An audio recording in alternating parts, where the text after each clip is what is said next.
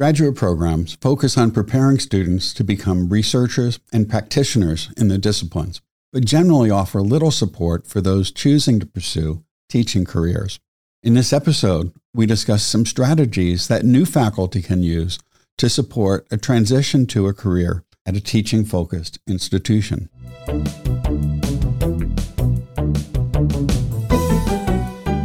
Thanks for joining us for Tea for Teaching, an informal discussion of innovative and effective practices in teaching and learning. This podcast series is hosted by John Kane, an economist, and Rebecca Mushtare, a graphic designer, and features guests doing important research and advocacy work to make higher education more inclusive and supportive of all learners.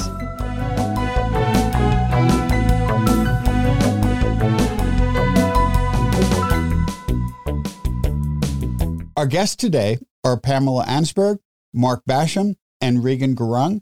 Pamela is a professor in the Department of Psychological Sciences at Metropolitan State University of Denver. Mark is a behavioral neuroscientist at Regis University, and Regan is the Associate Vice Provost and Executive Director for the Center for Teaching and Learning and a Professor of Psychological Sciences at Oregon State University. They are the co authors of Thriving in Academia Building a Career at a Teaching Focused Institution, which was published earlier this year by the American Psychological Association. Welcome, Pamela and Mark, and welcome back, Regan. It's great to be here. Thank you, John. And Rebecca. Thank you. Today's teas are Pam, are you drinking tea? Earl Grey, because I like a classic. How about you, Mark? Well, we're in Colorado, which is home of celestial seasonings. So when I'm drinking tea, I'm always drinking a celestial seasonings tea usually sleepy time, even during the day. Are they sponsoring this podcast or something, Mark? right? Yeah. I'm in the Pacific Northwest, hours behind all of you, so I'm actually still on my morning cup of coffee.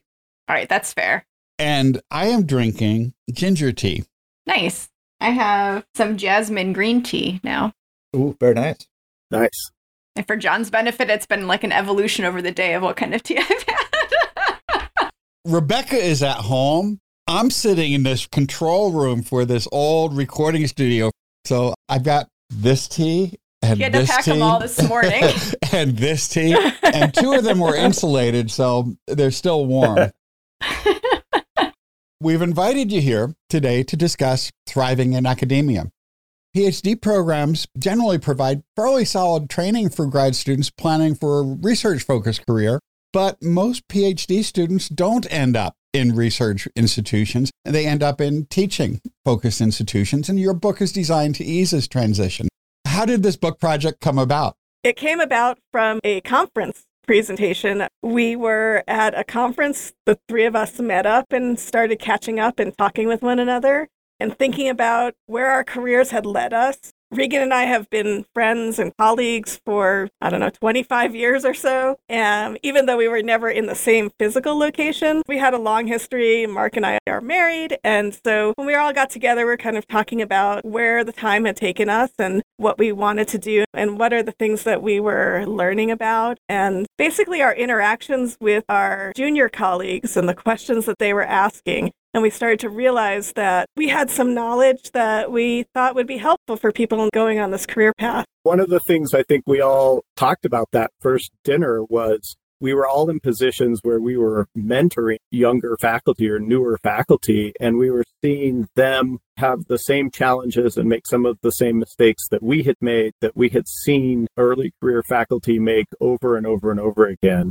And we thought, well, there should be some resource. There needs to be a book. Certainly, there must be a book out there. And it turns out there wasn't. And so then we were like, well, we should write it the guide to having the career at a teaching focused institution instead of how to do research. Yeah, and I think just a, an important thing for me to add is picking up on what Pam said about we met at a conference. It was a teaching conference, and I think that's important. It was a teaching conference, and it really made us realize how often it was only at teaching conferences that people felt like they could out themselves as being passionate teachers. And I think all three of us have had the occasion of being at a non teaching conference, a conference in our field, and going to a session that was on teaching, and then especially having grad students come up and say, oh, I'm so glad I can talk about teaching here because I can't do that at my research institution or with my mentor or anywhere else. And I think that really fueled our fire to say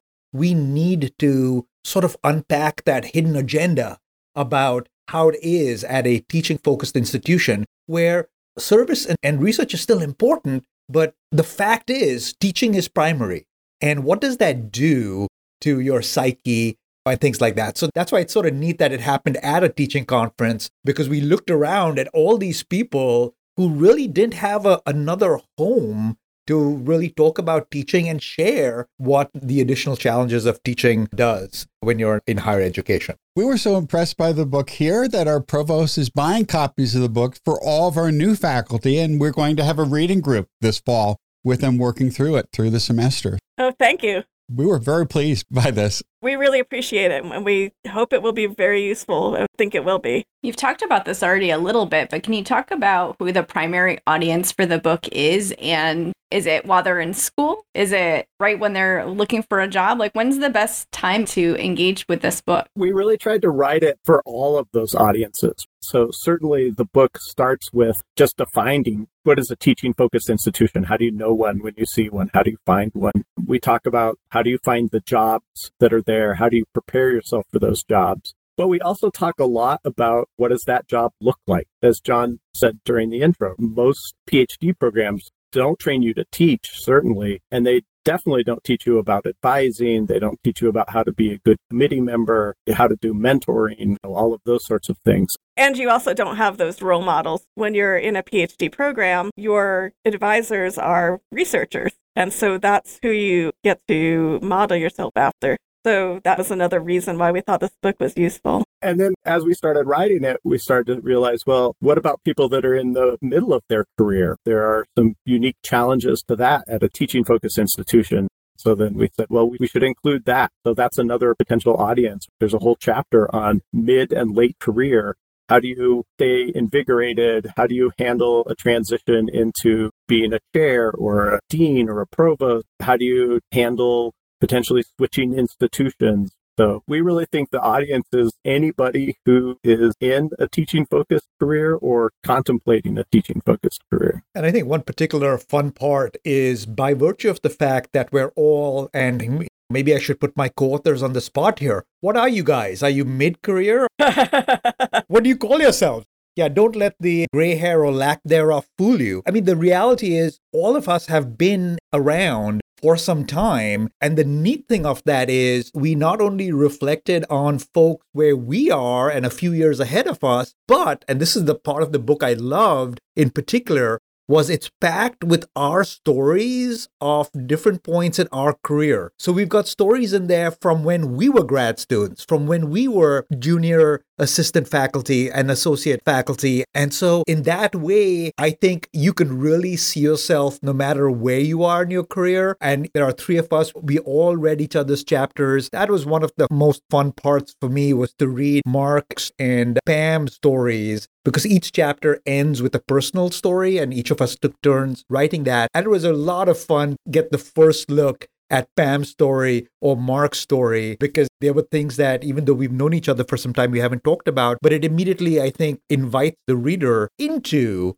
the different stages of careers. And I think depending on where you're at in your career, parts of the book will resonate differently with you. So when you're just beginning, if you're in graduate school, you really are just trying to understand what the job is. Once you take on the decision to become a professor at a teaching focused institution, then it gets real and you really have to figure out what do I need to do here? And then even if you've been in the role for a little while, we have some, I think, neat tips about efficiencies and ways to take and model your career and make choices to help you really feel fulfilled as you go through. I just want to add one more thing. I think educators, or especially grad students, but even educators in general, forget often that there are close to 4,300 colleges and universities in the US itself. 4,300. Yet, when we're in grad school, so many of us are so often just thinking about that small number of research schools.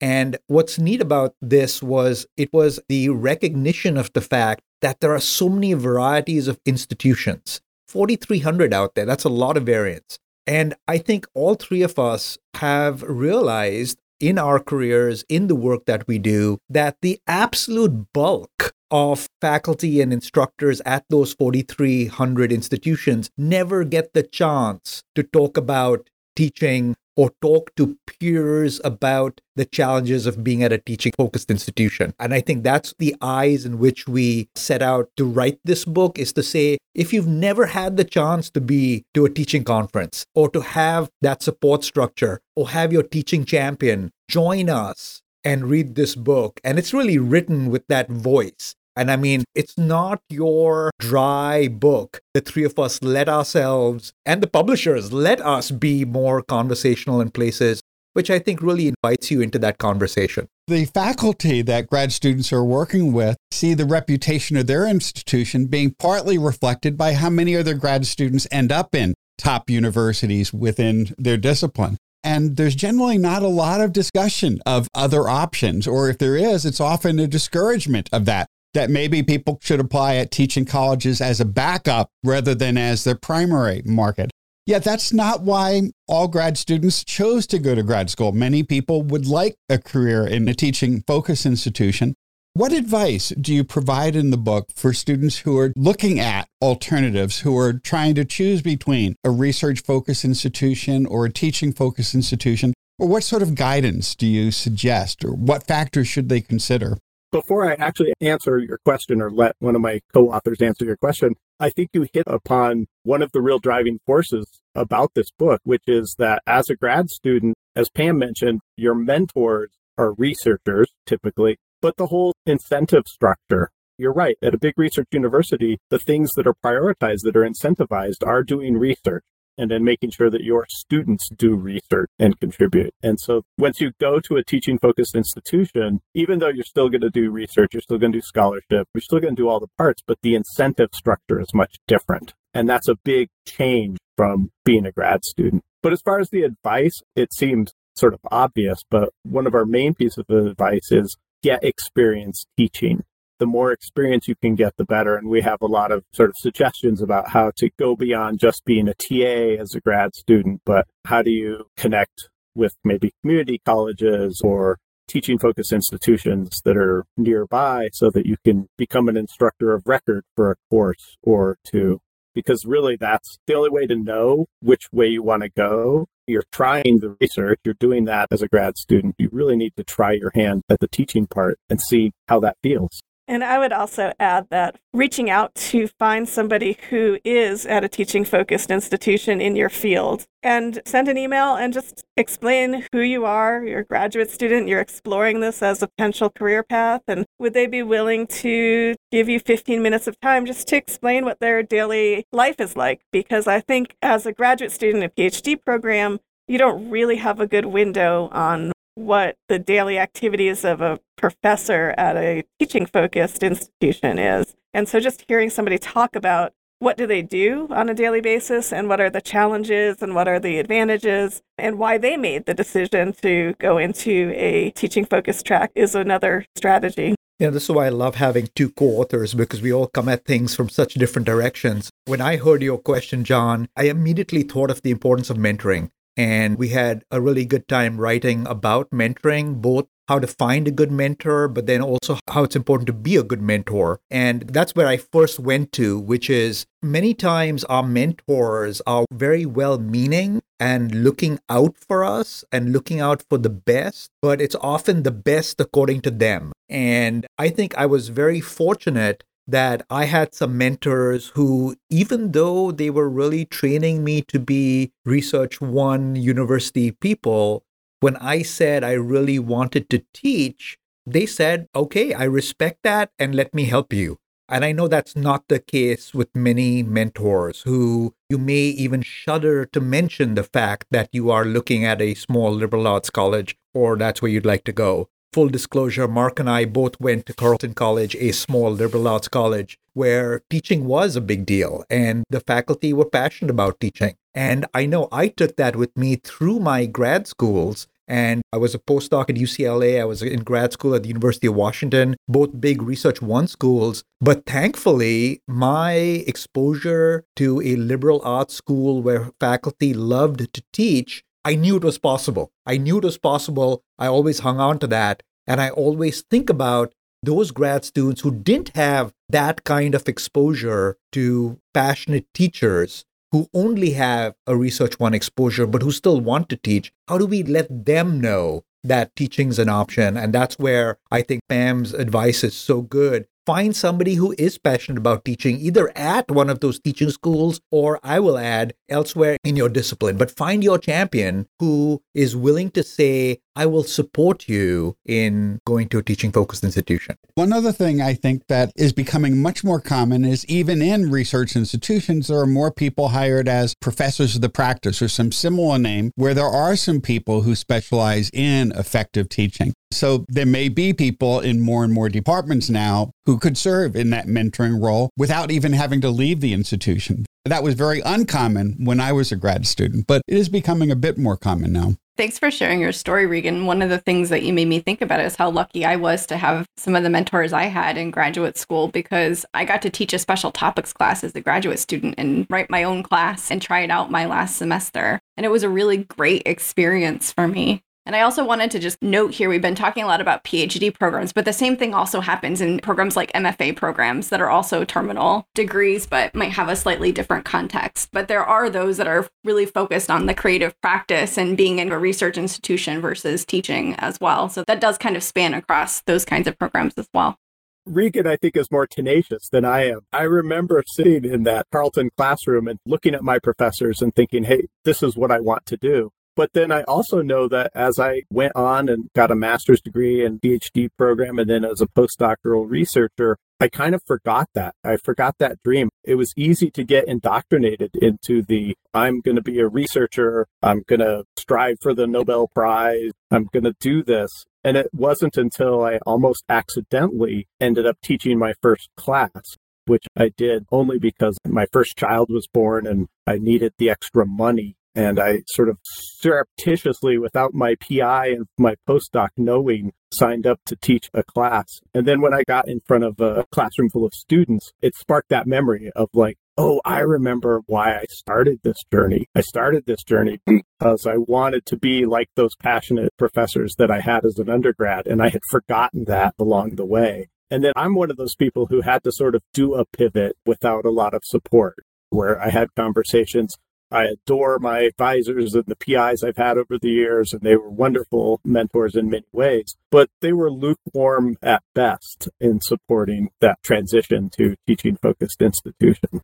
So I'm one of those people who had to sort of swim upstream to get to where I am. I love that story, Mark, because my undergrad experience actually was the opposite. And when I sat in class as an undergrad, although I respected the passion, Teaching was the last thing I thought I would do. I had absolutely no idea. I was brought up in the classic Indian tradition of, hey, go be a doctor, go be a lawyer. And I'm grateful to my parents to saying psychology, sure, give it a shot. But I was completely PhD research. That was all I could think about. And I mention this because there will be many people listening or reading who likewise may have come to teaching out of the blue. Through my grad program, we didn't have to teach. So, Rebecca, when you said you got a chance to teach, wow, that's great. There are many folks out there who never get the chance to teach because it's not part of the plan. In grad school, I did not have a chance to teach, but a friend invited me to do a guest lecture in their class. And that one hour changed the trajectory of my life because the high that I got from that 50 minutes of the reactions, of the feedback, of what it felt like, then I knew that's what I wanted to do. But, and this is what I was going to say, Rebecca, in, in, response to your story, but then it was hard work. People be prepared. If you want teaching experience, sometimes you're going to have to work very hard to do it. And that's why I think, Mark, you mentioned going and looking if there's a course at a community college that you can teach. That's what I had to do at a postdoc. I was a postdoc at UCLA, fully funded, and I wanted to teach. So I went and taught at a college an hour away because that was the only place that had an opening for a course. So be prepared to really fuel that teaching passion. It may take time and effort as part of the whole deal. As tag on to Regan's, I had the same experience as Regan. I was research all the way, no interest in teaching whatsoever. In fact, when I got into my PhD program, I was really upset because there was no research assistant positions and I had to have a TA position. And I fought. I went to see the chair and I said, I really don't want this. I really want to be a researcher. And he said, Well, do you want money? Do you want the TA? And I thought, Okay, I guess I'll be a TA. And I just was like, This is going to be horrible. I'm going to hate it, but I'll do it for the money. Fine. And the same experience, Regan, I had to run a few sessions for an introductory psychology class.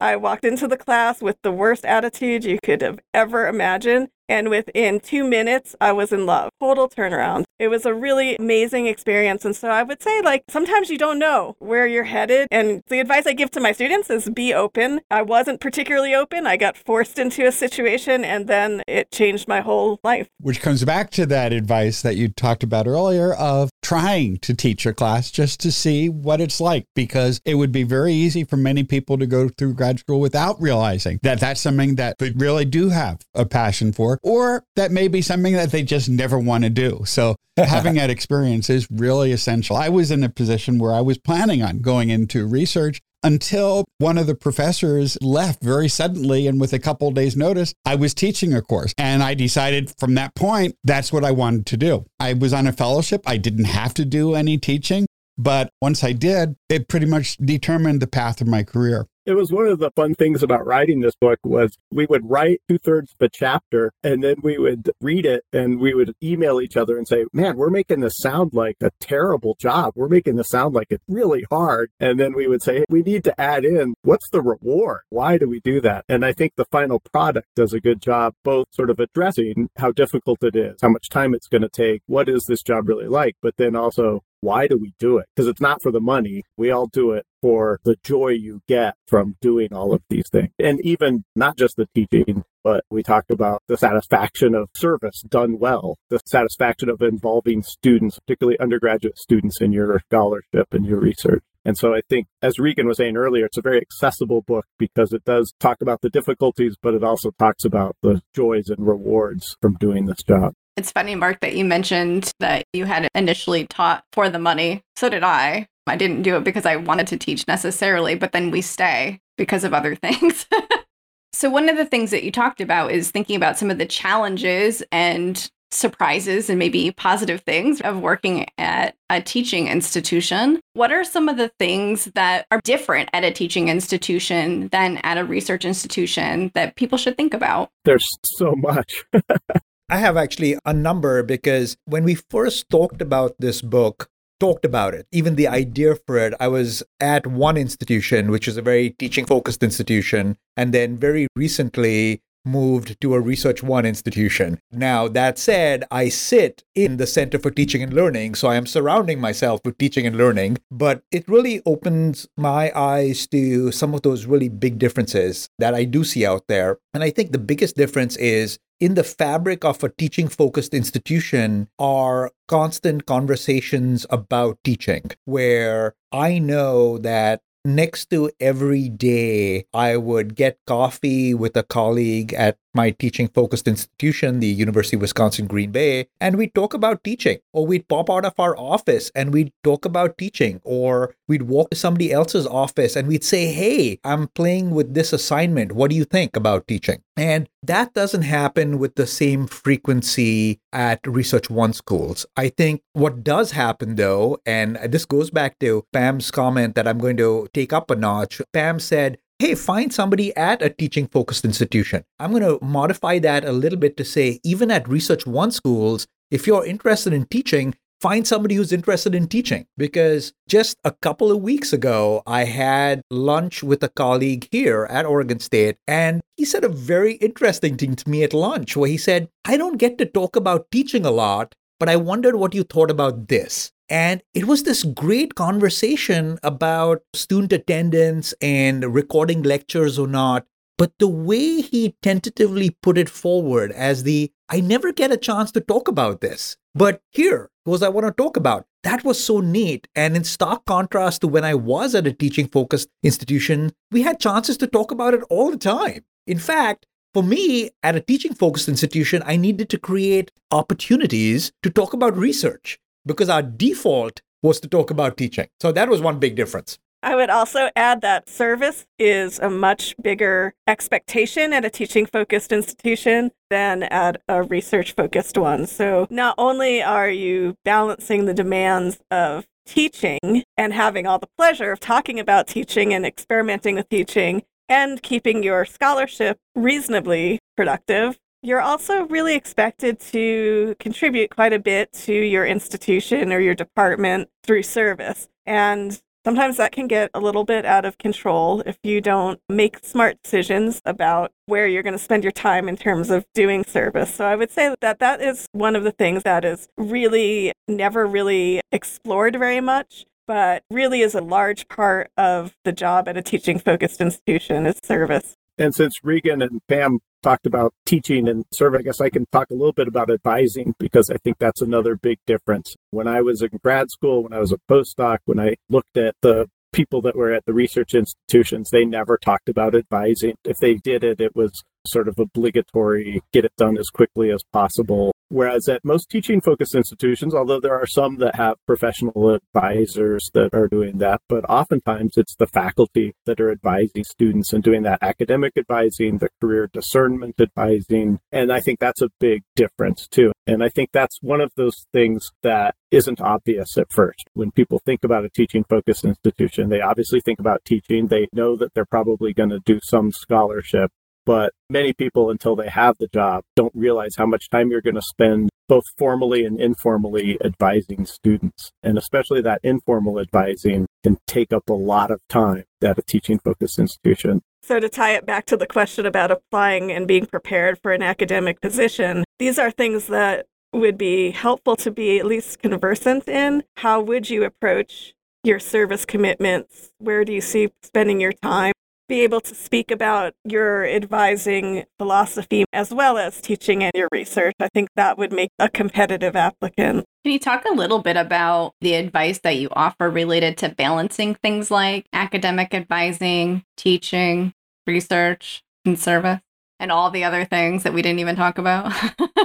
Well, this is the big challenge. We talk a lot in the book about trying to do two things at the same time. So, can you integrate some of the research into the classroom? Can you combine those so that the research becomes part of the teaching? Can you involve your students in part of the research process, both as part of a research lab, but also as part of the classroom experience? We talk about being really intentional about service, not saying yes to everything. There's great pressure, especially on early in the career faculty, to say yes to service requests, particularly when they come from a chair or a dean how can you possibly say no? And we discuss in the book that you actually can say no, and sometimes you should say no. And how do you do that gracefully? How are you intentional about those service activities so they don't take over everything? And then I tell this story in the book about my early advising. I got no training in how to do academic advising. I was handed a sheet that had the degree requirements and told, hey, meet with these students. And I memorized the sheet and I got pretty good at getting students registered for classes. And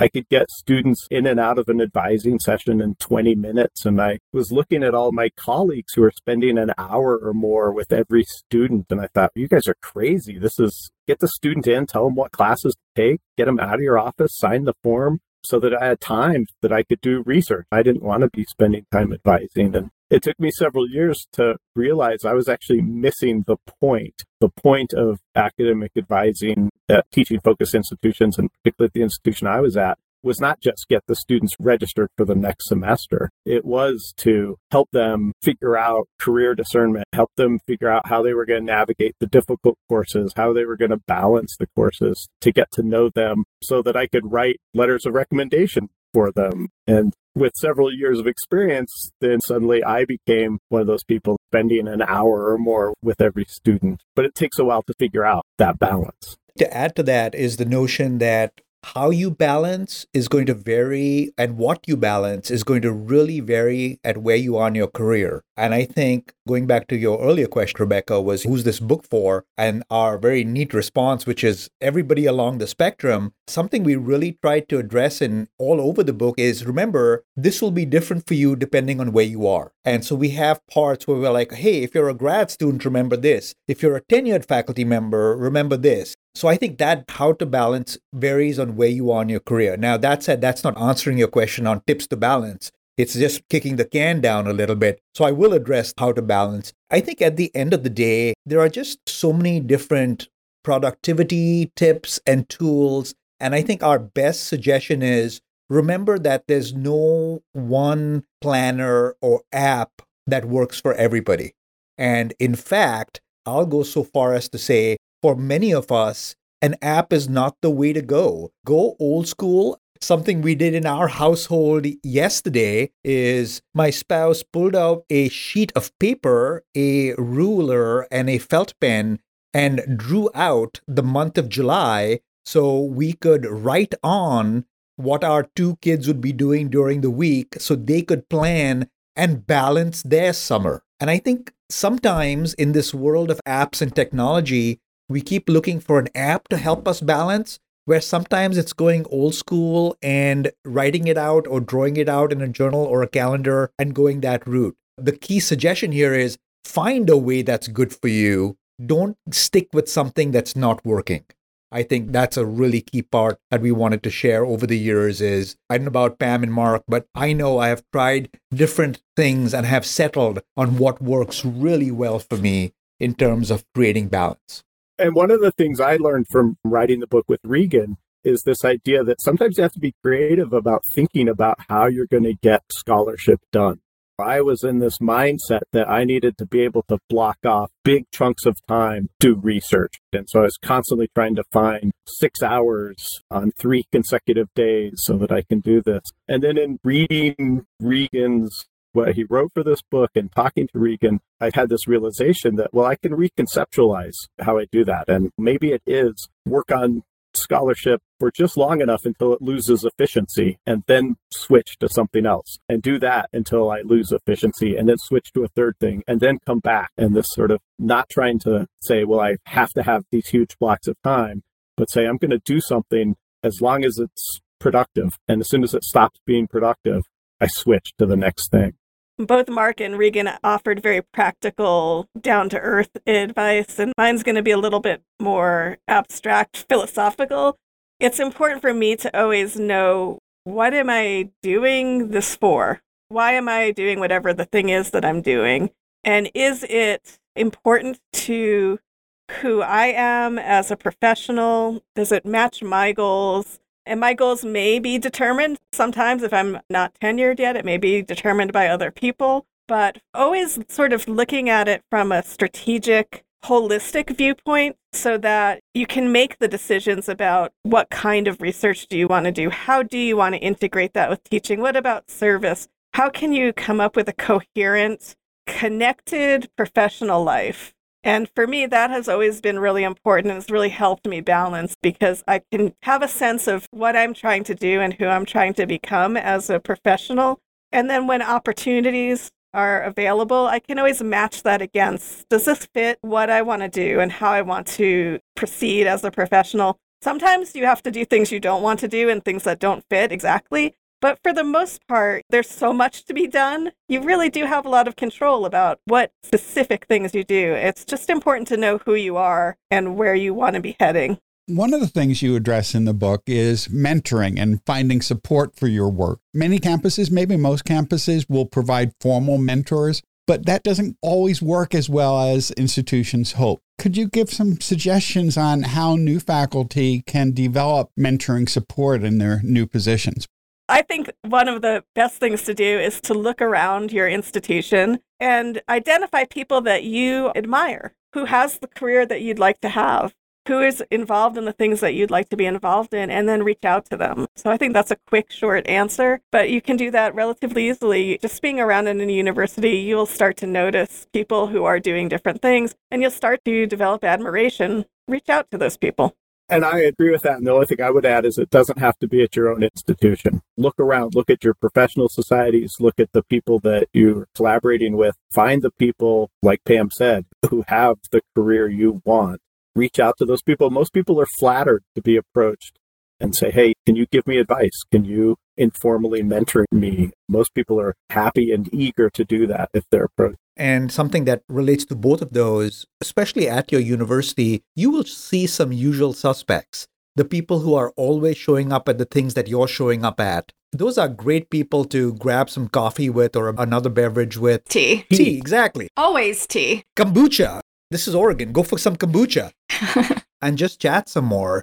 So be on the lookout for those people you see often because there is actually something to connecting with somebody in a different discipline at your university. There are many, many benefits to that, and we talk about that a fair amount. But I'm going to take what Mark said, and some folks may say, Oh, I'd never do that. So here's something that I would actually underscore you'd be amazed at what you will hear if you reach out to somebody else and say, you know what, I've either read some of your work or I've seen you at conferences or whatever. Would you mind touching base every so often? And I say this because this happened to me where somebody out of the blue who I did not know just reached out and we've been meeting every month for close to a year now. And this was somebody out of the blue. And I think there are many of us out there who would be happy to do those kind of things, especially if your discipline doesn't have a built in mentoring connector kind of thing. And for all of you out there who are psychologists, the Society for the Teaching of Psychology has a mentoring site where you can find mentors for you. So, not every discipline has that, but do not poo poo the possibility that just reaching out will get you a connection. Now, mind you, just like anything else in higher education, reaching out may get you nothing and the person may not even respond. But, like I tell my students, in this day and age of things going into your junk folder, don't give up after one email, give up after three because who knows where email messages go nowadays. One of the things that you address in the book is about preparing for all different roles and all different stages of the career. And I know that when I was applying for jobs, I was peeking around the corner at what tenure might look like. And then after I was tenured, I was peeking my head around, wondering what it's like to be a full professor. And now I'm peeking my head around, wondering what's next. so, what advice do you have as folks are moving through their continuum of their career and peeking around corners? It's often a mystery what happens next. I think seeking a mentor who is at that next stage is a great way to get a better view of what that looks like and maybe more than one because my experience is that as you progress in your career in academia there are lots of different paths you can take lots of different ways people can go. So i know that regan's definitely in the administration end of things. Mark is heading there I've popped in and out of administrative roles, but I keep coming back to faculty roles. I think there's a lot of ways you can design your career as you go. And so having multiple mentors and multiple models is a good way to get that look ahead. My answer, Rebecca, to your question was, well, that's the reason we wrote the book, is so that you could get a better peek around those corners. And I would add also to what Pam just alluded to, there's a reason that this is a three author book, that it's not just a single person story. And sort of serendipitously, the three of us have had very sort of different careers within this umbrella of teaching focused institutions. And so you get those multiple perspectives. And so peeking around the corner, looking at my transition from pre tenure to post tenure looks different than peeking around the corner and looking at how Pam did it or how Regan did it. But in our book, you get all three of those. And so you really do get more information that way. Yeah, and Rebecca, going back to your situation, I'm going to say something I think somewhat controversial in that I don't think everybody needs to go through the same rung of higher education and climb one rung after the other. We talked about balance a little earlier. Let me say this bluntly. You may be able to get a lot more balance if you're not a full professor. You may be able to get a lot more balance just once you get tenure without needing to then push yourself to that next level there's more responsibility with more levels. And I think to get a little Pam and philosophical here, it's a state of mind. What are you comfortable with? And I like to say, are you being challenged? Do you look forward to going into school or do you look forward to your work? If it is, do you need that rank? Now, don't get me wrong, it's a whole separate story about the tenure track versus the fixed term. That's a separate issue. but especially in the traditional tenure track moves and also in ranking for, for fixed term. And really ask yourself, are you happy where you are? Are you happy with the challenges? And that's when you look around the corners and look around different corners. Because as Pam alluded to, maybe you look around into the administrative corner and you go, no, I don't want to go that route. But by the same token, you may look around that corner and go, wow, I love the challenges there. But it's totally okay if you don't. You're not a lesser person if you decide not to go up for full, if you decide not to go into administration. And the last thing I'll say that is a little pragmatic is this is why volunteering for committees is wonderful because then you get a taste for those different corners and whether you want to go those routes or not. And one thing I would add, we're talking a lot about tenure and more and more there are institutions that are not tenure institutions. In my institution right now, we have two different types of faculty, some who are on a tenure track tenure system and some who don't have a tenure system. The title of the book is Thriving in Academia. And we do talk about can you be thriving in academia as an affiliate faculty for your entire career? I think that's very possible. I know people who have done that. So it doesn't have to be that traditional route of a tenure track position and then tenure and then department chair. We really want people to thrive whatever works for them. And if that means that you're at an institution where you're just on multi year contracts for your whole career, that's great. How do you make that work? If you are in the position where you want to be an affiliate faculty member and teach classes at multiple different institutions, can you build a thriving career out of that? Yes, absolutely. Certainly you can. All of that is part of the book. Mark's commenting about the different tenure track versus fixed term and contracts. To push that a little further, I think the constitution of higher education and how it's done is looking very different. Something that we didn't touch on at all in the book because it was written mostly prior to the pandemic was remote learning.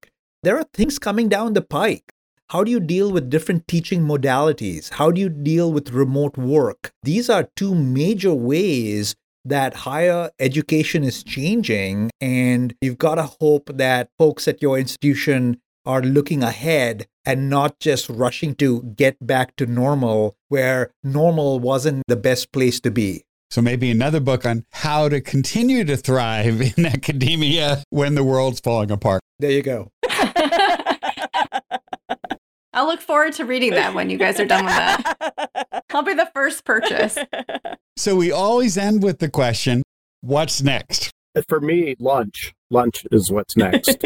with the message being don't forget about your physical needs to thrive in academia. exactly, exactly. That was the subtle subtext over there. Self care, yeah. Regan. It's actually, I was mostly jesting, but I just finished a project writing about how to help students study. And the last chapter is self care. So, sleeping and eating and family time and social support. And we don't talk about that enough. I think something I have seen over the last year is a lot more of us on social media and in these places being more direct about look, people, take time for yourself. And I think, honestly, my big answer to the what's next is how do we give each other the permission to do that? And I don't think we in higher education are very good at that yet. I had a colleague one time that was from Europe, and he was just appalled at what happened at our institution, which was that everybody ate lunch in their office at their desk working. And he just thought this was crazy that you wouldn't stop working, go somewhere, have lunch as a separate event. And I often think about that when I'm sitting in my office having lunch and thinking, this is ridiculous. I should be able to take the time that it takes for me to have lunch away from work, not trying to eat and answer emails. I should be able to go somewhere, have a mug of tea, have my lunch, and have that time. And that's just a small example, I think, of what Regan's talking about. We need to set up a system. Well, you all had me at lunch. At my university, I was instrumental a couple of years ago in just getting a faculty lounge so that we had a place that faculty could go that wasn't in their office, that wasn't open to students, so that we could spend a little bit of time not doing the job for a moment. There was recently a podcast sometime in the last month or so. I think it was Rough Translation where they talked about someone who went from the US to France and that person wanted to have lunch at her desk, but there was a tremendous amount of peer pressure to get her outside to leave the office. Even if it was raining or cold, there was pressure on her to get out of there. And it was a bit of a transition for her. I think one of the next steps that I think we're all interested in and hoping for is really just continuing to share this information. So the book is out there now. There are starting to be conferences that are in person. We are starting to do presentations at conferences about parts of the book.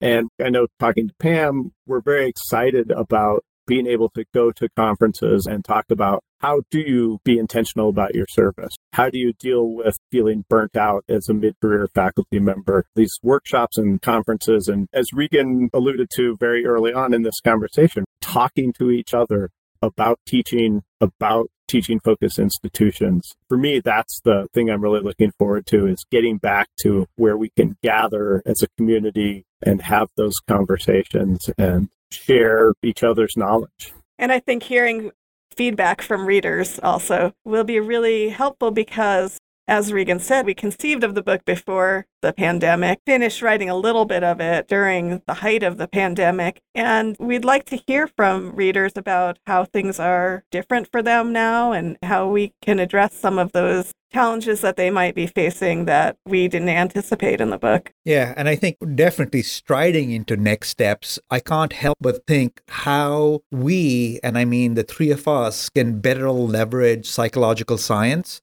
because this book was about teaching and teaching focused institutions and the three legs of the stool of teaching, research, and service. But especially when you try to address the bulk of the questions, whether it's balancing, whether it's productivity, the reality is there's psychological knowledge out there that can help you do it better. And what I haven't seen yet is how do you really explicitly leverage what we know about stress and coping and planning and judgment and decision making and all these psychological topics to help the teaching enterprise. So, if you were to say, hey, what's a potential fun nets project that builds on this? That's definitely something that comes to mind where we unabashedly say, here's how you can do these things, because I think it's the pragmatics of how to do things that are important. We have a lot of pragmatics in the book, but especially, and I love the reader feedback element, Pam, especially with reader feedback, I know people go, give me an example, give me another example, give me another example. So, pragmatics and leveraging some of those theoretical things that we know about as psychologists, I think really good scope for that.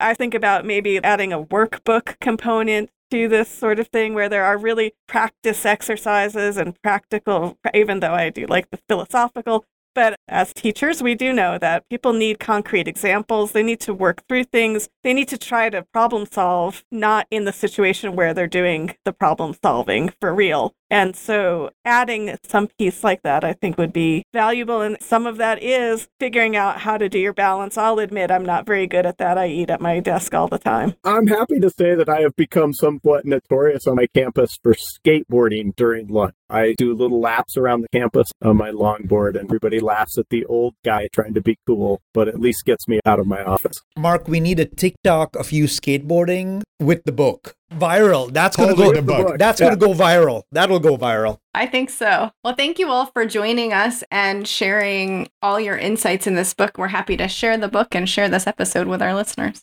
Thank you, and we'd love feedback from the book. Once you run your sessions, we'd love to hear what people have to say.